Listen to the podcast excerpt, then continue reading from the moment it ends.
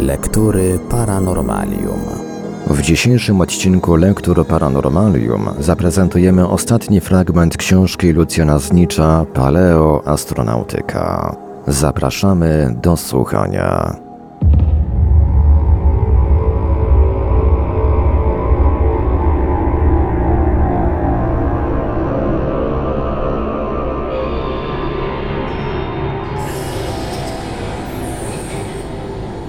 Ostrożnie z naukowcami. Szkłowski i Sagan, dwaj poważni autorzy książki pod tytułem Życie rozumne we wszechświecie, wspominają o dwóch jeszcze rewelacyjnych wręcz materialnych dowodach paleokontaktów. Otóż w Muzeum Paleontologicznym Akademii Nauk ZSRR w Moskwie znajduje się podobno znaleziona w Jakucji czaszka bizona. Zwierzęta te bez reszty wyginęły na tych terenach przed 40 tysiącami lat, Tymczasem czaszka nosi wyraźne ślady przebicia karabinową kulą. Z kolei w Muzeum Brytyjskim w Londynie jest ponoć wystawiona znaleziona w Rodezji czaszka neandertalczyka. I ta czaszka pochodzi sprzed 40 tysięcy lat i ona również ma wyraźny okrągły ślad przebicia na lewej skroni. Co więcej, jest tylko otwór wlotowy, natomiast brak wylotowego. Czyżby ten nieszczęśliwy neandertalczyk został zabity już nie kulą karabinową, ale nawet promieniem lasera?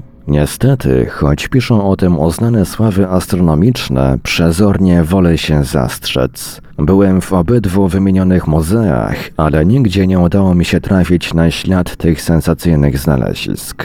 A już co do materialnych dowodów pradawnych kontaktów kosmitów z Ziemią, przytoczonych w czerwcu 1976 roku na trzecim Międzynarodowym Kongresie Towarzystwa Antycznych Astronautów w Czrikwenicy przez węgierskiego fizyka atomowego doktora Marksa, to wyraźnie wolę się zdystansować. Narodziny różnych cywilizacji we wszechświecie są odległe według niego o miliony, a nawet miliardy lat. Ta gigantyczna odległość czasowo dzieli więc także rozwój kulturalny poszczególnych społeczeństw gwiezdnych.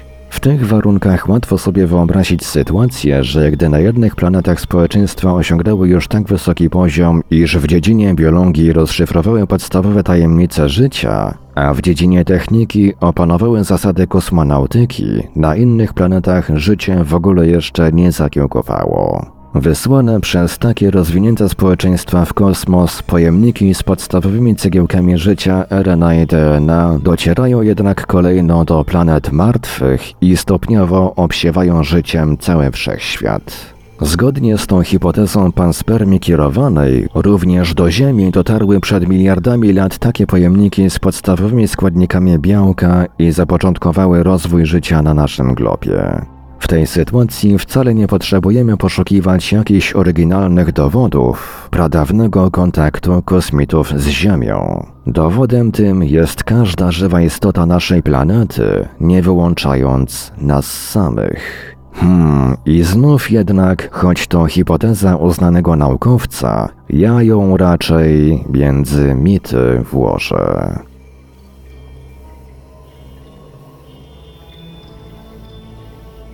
Na styku mitów i nauki.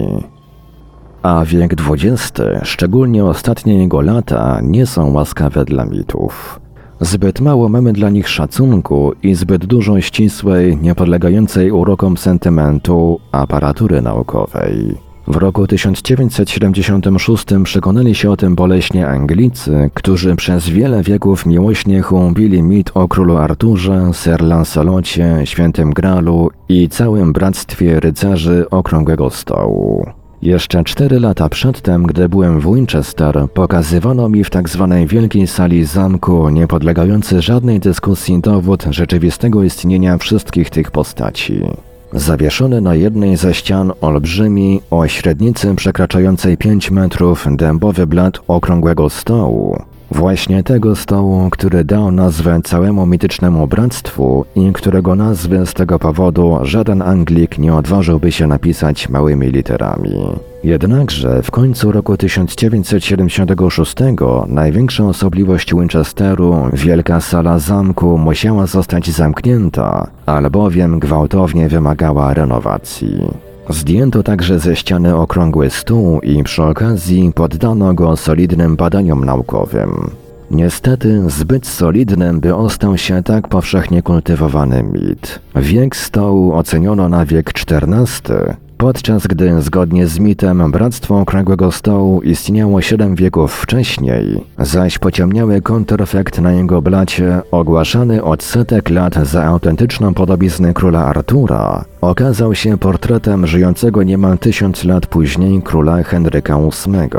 Z tego morał, że mity nie służą do tego, by przeglądać się im pod mikroskopem. Wysnuł smutny wniosek na marginesie tego tematu jeden z polskich publicystów. Nic dziwnego, że po tak pesymistycznych kontaktach nauki z mitami, znakomity astrofizyk radziecki Fiesenkow, zapytany swego czasu w listopadzie 1968 roku przez redakcję miesięcznika Sowiecki Sojus o swój stosunek do tak licznych mitów na temat lądowania kosmitów na Ziemi, odciął się ostro, cytat, wszystko to jest zupełnie nieudowodnione i niezgodne z faktami uznanymi przez współczesną naukę. Koniec cytatu.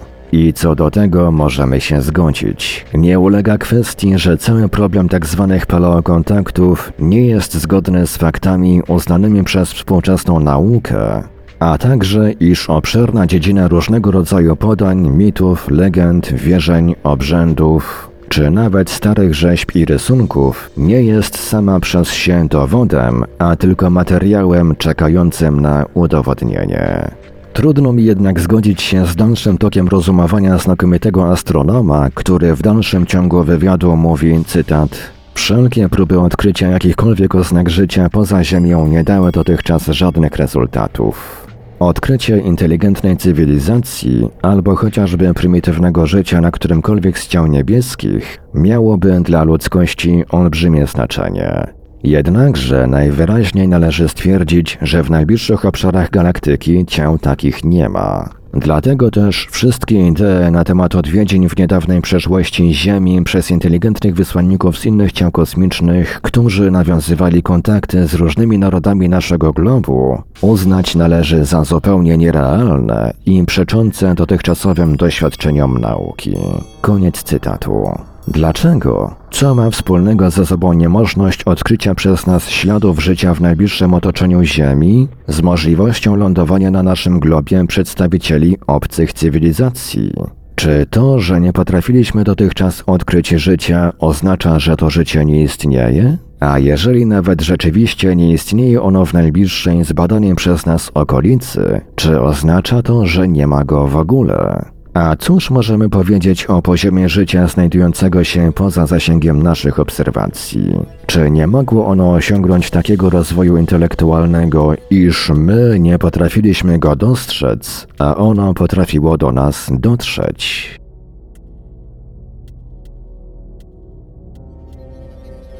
Nowy Schliemann na szczęście doświadczeń nauki z mitami jest jeszcze rozdział drugi, wielekroć bardziej i dla mitów, i dla nauki owocny. Rozdział, którego leitmotivem jest zawsze nazwisko Schliemana. Bo i któż nie zna tego amatora starożytności, który, wbrew wszelkim opiniom oficjalnej archeologii, ba, wbrew zdrowemu rozsądkowi, tylko w oparciu o mityczne dzieła Homera dokopał się Troi. Dziś, niemal wiek po swej śmierci, nie potrzebuje już Heinrich Schliemann brązu. Był to z zawodu zwykły handlarz mydłem i śledziami, który w wyniku pomyślnych transakcji dorobił się wszakże takiego majątku, że w 44 roku życia mógł wreszcie porzucić zawód i poświęcić się swemu hobby, badaniu starożytności. Zmiana profilu działania nie zmieniła zresztą człowieka. Dyletantyzm spowodował, że badania jego były bardzo niedbałe i służyły mu właściwie tylko do udowodnienia a priori nie zawsze słusznych założeń, zaś zmysł handlowy doprowadził do reklamy zupełnie niewspółmiernej z wynikami odkryć. Tym niemniej w roku 1868 tylko w oparciu o dzieła Homera przeprowadził on rekonesans w Małej Azji i już rok później w książce pod tytułem Itaka, Pelopones i Troja wyraził nie tylko przypuszczenie, że Troja rzeczywiście istniała, ale nawet ustalił jej prawdopodobne miejsce. Istotnie w roku 1870 przeprowadził wykopaliska na wzgórzu Gisarłyk i ku zdumieniu całego świata oficjalnej archeologii, który jako niepoczytalnego fantastę odsądzał go dotychczas od czci i wiary, dokopał się ruiny Troi. Podniecony swym pierwszym sukcesem Schliemann rozpoczął następnie wykopaliska w Mykenach. Sprawozdania z nich opublikował w roku 1874 w pracy Trojańskie Starożytności i w roku 1878 w pracy Mykeny. Dalej w roku 1878 wykopaliska w Itace, następnie w latach 1880-81 w Orchomenie i wreszcie w roku 1886 na Krecie, gdzie usiłował znaleźć ślady pałacu Minosa. Naukowe opracowanie kultury egeńskiej zawdzięczamy wprawdzie już angielskiemu archeologowi Evansowi, ale odkrycia jej również Schliemanowi. Nie bez kozery więc, mimo wymienionych już błędów i wypaczeń Schliemana, w ostatnich latach często nań powołuje się, a nawet podejrzewam chętnie nań pozuje inny hobbysta w dziedzinie starożytności, główny inicjator coraz bardziej rozwijającej się hipotezy tzw. Tak paleokontaktów, Erich von Däniken. Istotnie analogie są uderzające. Nie mówię już o samym podobieństwie losu i postaci.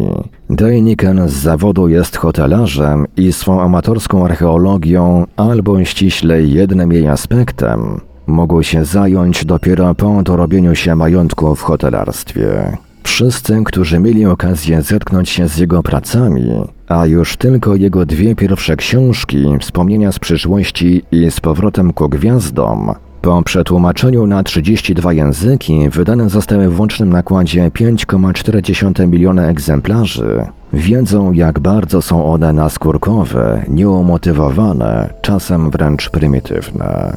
Prace te, stanowiące znów niewspółmierną do istotnych osiągnięć Deinikena autoreklamę, przyniosły autorowi według oceny Szpingla od 2,5 do 3 milionów marek dochodu. Zanim jednak do tego doszło, obiektywnie trzeba stwierdzić, że urzeczony swą pasją Dejniken przedtem poświęcił na swe badania majątek do tego stopnia, że w końcu za długi trafił do więzienia. Abstrahując wszakże, powtarzam, od podobieństwa postaci i losu, Dejniken, podobnie jak swego czasu Schliemann, wbrew od wieków już budowanym przez oficjalną archeologię teoriom, w oparciu jeno o niczym nieudowodnione legendy, podania, mity czy bajeczne, zagadkowe ryty i rysunki, podjął się rzucić nowe światło na liczącą setki tysięcy lat zamierzchłą historię ludzkości. I choć można mieć do niego hipotez mnóstwo zastrzeżeń formalnych, trzeba obiektywnie stwierdzić ich nieodpartą logikę. Cytat. Co działoby się, gdyby na planecie, na której nie istnieje technika, wylądował statek kosmiczny? Zapytuje on w książce pod tytułem Oto mój świat. Jak zareagowaliby kapłani, uczeni w piśmie, królowie? Coś tak niesamowitego wydarzyło się. Otworzyły się niebiosa. W wielkim hałasie i huku zjechały obce istoty na błyszczącym promieniu i wiaśniejącym pomieszczeniu. Któż to miał być jak nie bogowie? Zaszokowani i pełni lęku tubylcy znają tylko światło swych ognisk, lampek oliwnych i pochodni, a tutaj noc staje się jaśniejsza od dnia. Przybysze posiadają cudowne słońce, a to tymczasem kosmici instalują zestaw reflektorów. Obcy sprawiają, że pęka ziemia, a to tymczasem kosmici wysadzają ziemię dla wydobycia bogactw mineralnych. Poza tym nieproszeni goście rzucają błyskawicami, tymczasem ci, którzy wylądowali, operują promieniami lasera. I wreszcie tubylcy nie wierzą własnym oczom. Wśród szalonego hałasu unosi się prawdziwy statek niebiański, kołysze się w powietrzu i znika w chmurach. Oczywiście opowiadają oni innym o tym, co widzieli. Oczywiście biegli w piśmie spisują to wszystko. Mijają tysiąclecia. Uczeni znajdują i interpretują te zapisy. Nie rozumieją opiewanych wydarzeń. Nie wiedzą, co znaczą cudowne słońca, rozdzierające ziemię błyskawice, niebiańskie statki. Koniec cytatu.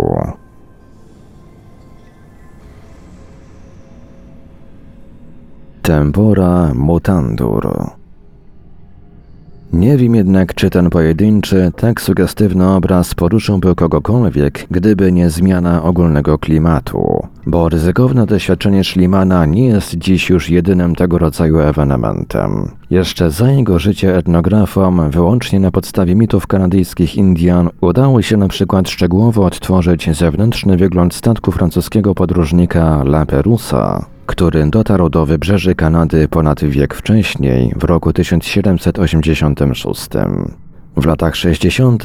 znów wyłącznie na podstawie legendarnych opisów biblijnych odkryto, a nawet na nowo uruchomiono szereg starożytnych kopalni miedzi. A już największe w tej dziedzinie triumfy święcą ostatnio archeologowie radzieccy. Tylko w roku 1976 jedna z ekip, wyłącznie w oparciu o legendy narodu Ostiaków, zamieszkałego przed wielu wiekami w bagnach Wasingania na północy Syberii Zachodniej, odkryła stare grodzisko Waczwana. Druga zaś z ekip, znów dzięki nowej interpretacji starych kronik, natrafiła u ujścia Wągi na ślady poszukiwanego już od półtora wieku tajemniczego państwa Hazarów. Dejniken przy tym w dziedzinie nowej interpretacji archeologii znów w odróżnieniu od Schlimana nie jest już samotny. Na początku lat 70. dr Gene Phillips założył Stowarzyszenie Antycznych Astronautów, którego celem, jak to oświadczył w wywiadzie dla pisma Focus w roku 1976, jest rozwijanie i pobudzanie badań odległej przeszłości z pozycji zupełnie innych niż tradycyjne. Stowarzyszenie to w rok po zjeździe organizacyjnym, na którym się ukonstytuowało, zorganizowało swój pierwszy międzynarodowy kongres w Chicago, drugi w Curychu, trzeci w Czrykwenicy, czwarty w Rio de Janeiro. Przy czym rzecz charakterystyczna, każdy z tych kongresów staje się swego rodzaju barometrem umacniania się w powszechnym przekonaniu hipotez o tzw. Tak paleokontaktach. O ile pierwsze kongresy gromadziły przeważnie różnej maści wizjonerów i fantastów, wśród których jako najpoważniejszy Ray wodził Däniken, już w ostatnich wzięło udział kilkudziesięciu członków różnych akademii nauk, a tradycyjne wystąpienie Dänikena na tle ich referatów uznane zostało za niepoważne i nieprzekonywające. Gruntownie zmieniło się także od czasów Schlimana nastawienie naukowców do wdzierających się na ich pole działania amatorów. Jeżeli spojrzymy na rozwój badań naukowych od najdawniejszych choćby czasów, pisał na ten temat niemiecki pisarz Marek, występujący pod pseudonimem Ceram, nie trudno będzie nam stwierdzić, że ogromnej ilości wielkich odkryć dokonali właśnie dyletanci, outsiderzy, ba, nawet samoucy. Opętani jakąś ideą nie odczuwali hamulców fachowego wykształcenia, nie znali lęku specjalistów, przeskakiwali przeszkody wzniesione przez tradycjonalizm czcigodnych akademików. Koniec cytatu. Nic dziwnego, że w tej sytuacji nawet do tak szokującej jeszcze ogół historyków i archeologów hipotezy paleokontaktów Coraz więcej niebojących się nowych idei naukowców zaczyna się odnosić ze wzrastającym, ostrożnym zainteresowaniem. Cytat. W historii i literaturze można znaleźć wiele niewyjaśnionych zjawisk, na które wobec niewątpliwej możliwości międzyplanetarnych kontaktów trzeba zwrócić szczególną uwagę. Pisał swego czasu prekursor współczesnej kosmonautyki Ciąkowski. Cytat. Oficjalna historia różnych narodów Ziemi kategorycznie odrzuca twierdzenie, jakoby mieszkańcy innych światów odwiedzali kiedykolwiek naszą planetę. Pisał w latach dwudziestych inny uczony radziecki, twórca encyklopedii kosmonautyki pod tytułem Kontakty międzyplanetarne, profesor Rynin. Jednakże, gdy zapoznamy się ze starożytnymi podaniami i legendami, zauważymy dziwne podobieństwa mitów różnych krajów odciętych od siebie oceanami i pustyniami. We wszystkich tych mitach spotykamy podobne wersje odwiedzin w dawnych czasach Ziemi przez mieszkańców innych światów. Dlaczego nie możemy więc założyć, że u podstaw tych legend leży jakieś ziarno rzeczywistości? Koniec cytatu. Archeokosmika przekształcona została przez grona popularyzatorów, gotowych do najbardziej nieprawdopodobnych spekulacji kosztem czytelników w sensacje. Jako argumenty wykorzystuje się tu wszystko, co popadnie. Od istotnie niewyjaśnionych dotychczas przez naukę faktów, aż do nieuzasadnionych fantazji i kompletnych bredni. Zabiera wreszcie na ten temat głos także współczesny już nam naukowiec radziecki, sekretarz naukowy Wszechzwiązkowej Sekcji Historii Lotnictwa i Kosmonautyki, profesor Birjukow. Należy pamiętać, że o ile sytuacja ta dla gałęzi nauki posiadających już pewne oparcie nie stwarza szczególnego niebezpieczeństwa, dla archeokosmiki stać się może groźną zaporą, na długi czas powstrzymującą jej rozwój. Jedynym skutecznym sposobem walki o zwycięstwo tej idei musi być jak najbardziej poważny stosunek do problemu, cierpliwe poszukiwania i eliminacja faktów najbardziej wiarygodnych i wreszcie doskonała naukowa krytyka każdego prawdopodobnego przypadku zaistnienia paleokontaktu. Koniec cytatu. Czy jakikolwiek, najbardziej nawet fantastyczny entuzjasta idei paleokontaktów może pod pretekstem, iż jest to ocena krytycznego naukowca, bezkarnie odrzucić tę niewątpliwie rzetelnie służącą sprawie receptę profesora Birjukowa?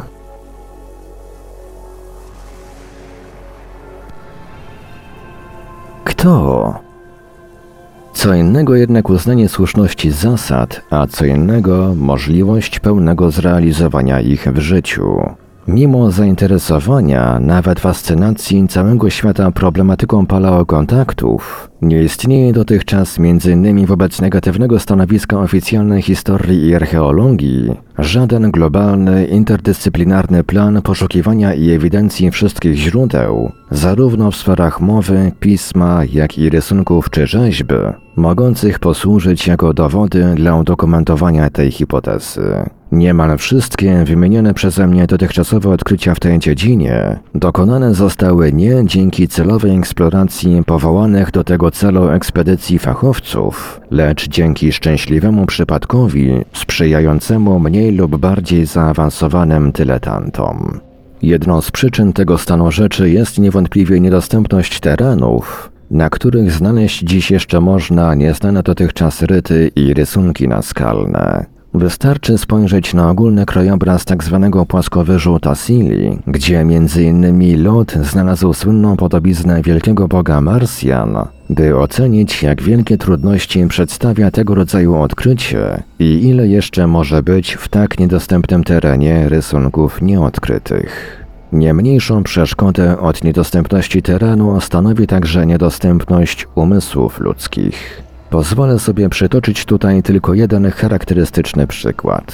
W roku 1937 jeden z amerykańskich myśliwych, Milton Noss, podczas wyprawy w dolinę Hembrillo Basin w stanie Nowy Meksyk natrafił przypadkiem na jakąś opuszczoną sztolnię, która zaprowadziła go do położonej 20 metrów pod ziemią olbrzymiej sali, zdobnej w indyjskie malowidła i rzeźby.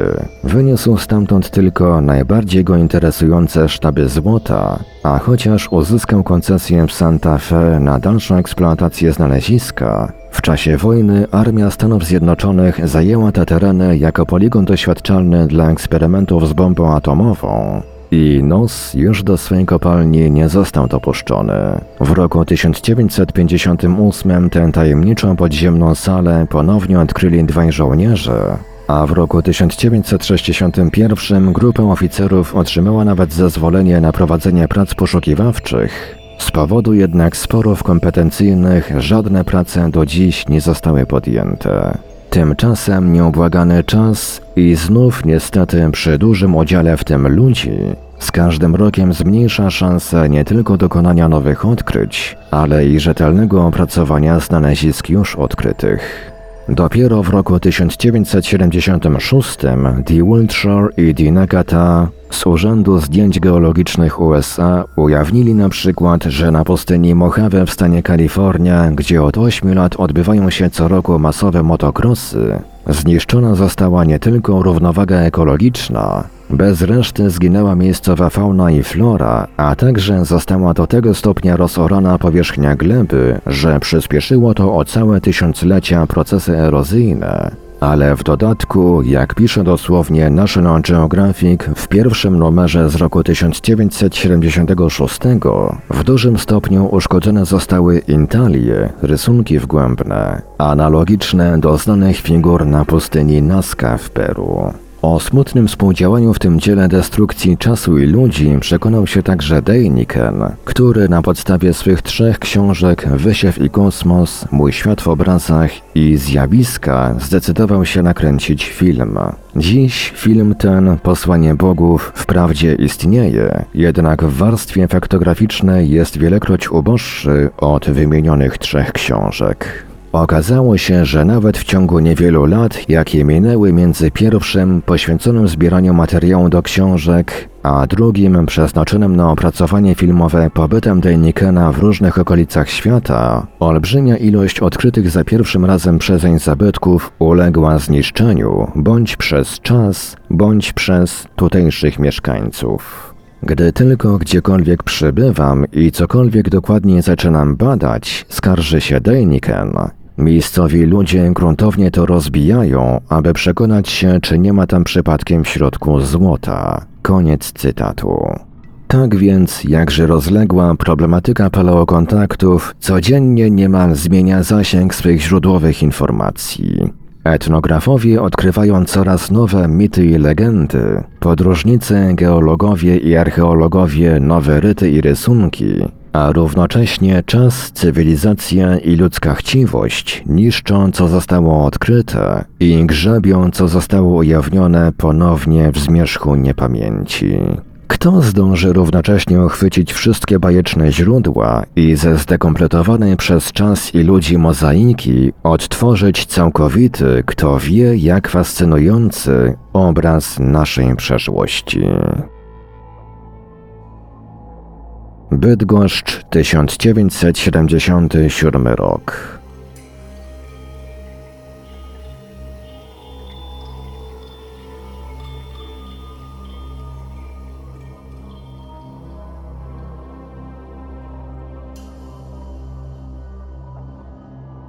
Był to ostatni odcinek książki Lucjana Znicza Paleo Astronautyka. Wszystkie odcinki tej książki znajdziesz w naszym archiwum podcastów. Wkrótce również ukaże się wersja jednoodcinkowa w postaci długiego audiobooka.